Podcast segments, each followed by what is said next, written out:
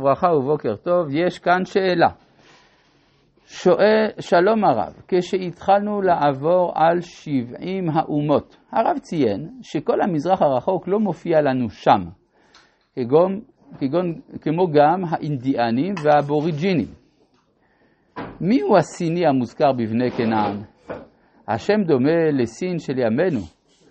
הוא רק במקרה, אין שום קשר בין סין לבין הסיני שהוא מבני כנען. יש אה, מקום בצפון הלבנון שנקרא בשם הזה, וזה המשפחה הכנענית. אם כבר, מה? יש גם ארץ סינים שהיא אזור אסואן בספר ישעיהו. אין לזה כל קשר למדינה הנקראת סין. אם כבר, אולי השם, אחד השמות הקדומים של סין זה דומה לקין. קין, אז אם כבר מחפשים משהו דומה לתורה, זה שם. מה? אה? מדבר סין, כן, זה על שם איזה אליל קדום של המזרח הקרוב, ששמו היה סין, זה היה אל של הירח. אין לזה שום קשר למדינה הנקראת סין, או באנגלית צ'יינה, או בצרפתית שין, או אצל הקדמונים קטאי, זה לא קשור, זה לא סין, זהו, ככה זה. טוב.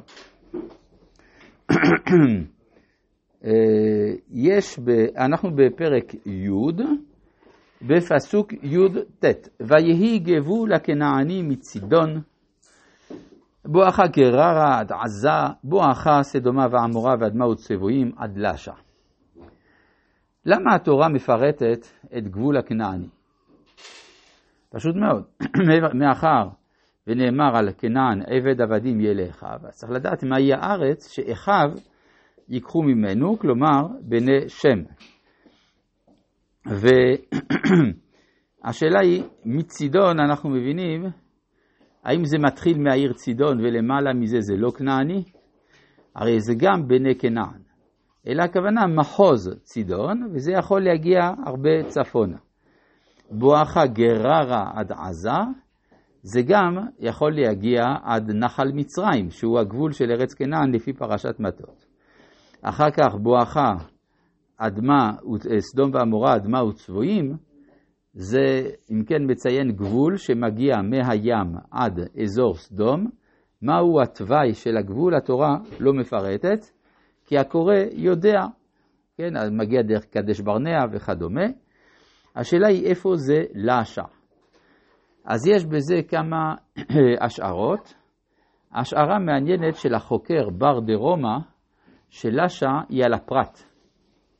ואז יוצא שזה מקיף את כל ארץ ישראל מהנילוס ועד הפרת, אבל יש עוד השערות אחרות איפה זה לשה. כי בתרגומים כתוב קלירוהי. קלירוהי, יש כמה מקומות בשם הזה, יש גם אזור כזה של מעיינות חמים בעבר הירדן בארץ מואב, יש מקום הנקרא קלירוי באמת על הפרת, אז לך תדע מאיפה זה לשה.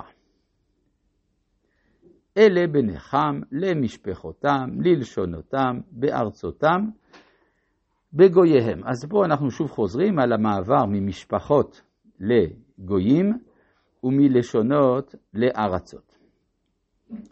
פסוק כ"א ולשם, סליחה, ולשם יולד גם הוא. אבי כל בני עבר, אחי יפת הגדול.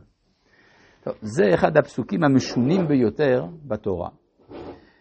מסבירים לנו מי זה שם.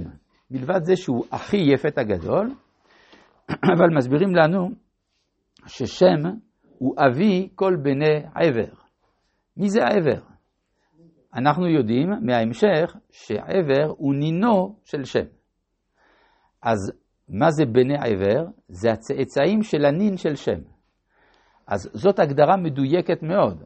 אדם הוא האבא של הילדים של נינו. זו הגדרה נכונה, כן? זה בערך כמו אה, השאלה על, על שני אנשים שנמצאים בכדור פורח, והם לא יודעים באיזה אזור הם נמצאים, רואים אדם למטה ושואלים אותו איפה אנחנו?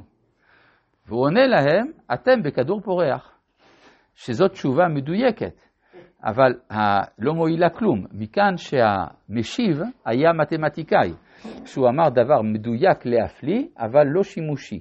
אז גם פה לכאורה, מה אנחנו מרוויחים מזה שיש פה אה, הגדרה של שם כאבי כל בני עבר. אלא אם כן יש פה כוונה יותר עמוקה, לומר לנו שבני עבר הם הממשיכים האותנטיים של שם. ולכן זה צוין. עכשיו, מי זה שם? שם זה תרבות העוסקת, כי דיברנו על זה, במטרות. יש מטרה. המילה שם מציינת בעברית מטרה, כמו למשל בביטוי לשם מה. עכשיו, אה, אנחנו רואים שאצל העמים השמים הם הראשונים שכתבו שושלות של מלכים. כן, שושלות קדומות של מלכים אפילו מלפני המבול, וזה מראה על איזה מין חוש לחשיבות של ההיסטוריה.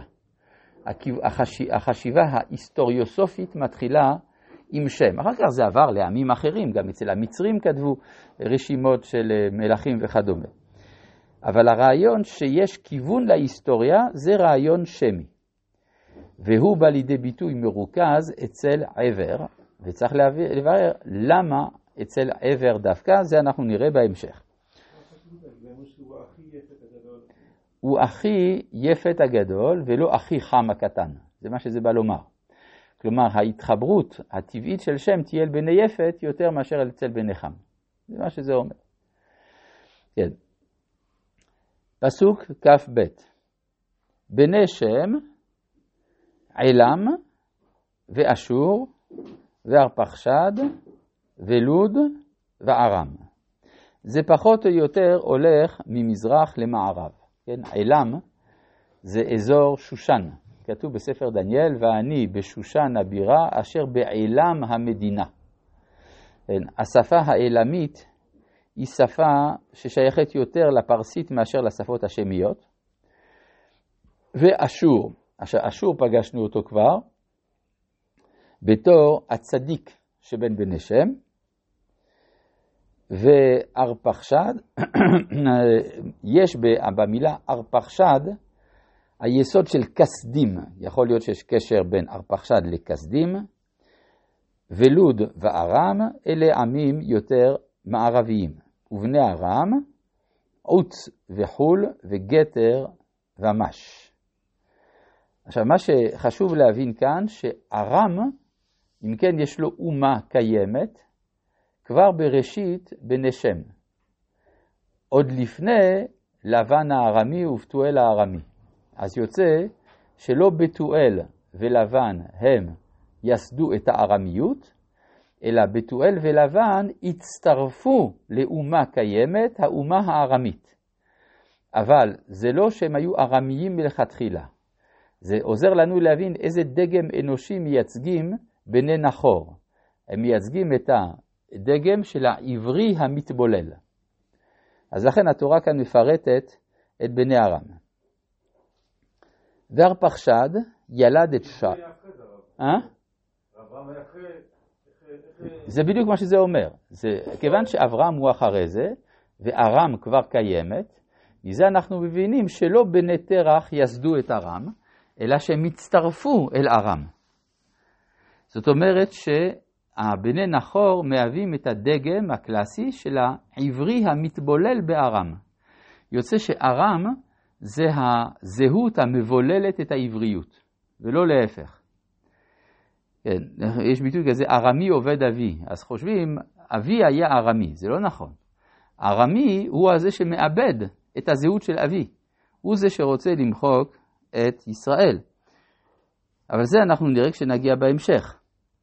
וארפחשד ילד את שלח, ושלח ילד את עבר. אז אם כן אנחנו מגיעים אל אדם משמעותי שכבר נאמר לנו מראש שהוא התמצית של השמיות. ולעבר יולד שני בנים. שם האחד פלג, כי בימיו נפלגה הארץ, ושם אחיו יוקטן, לא 95. על כל פנים, יש פה אה, שאלה, מה זה אומר שני הבנים האלה? נראה בעזרת השם פעם.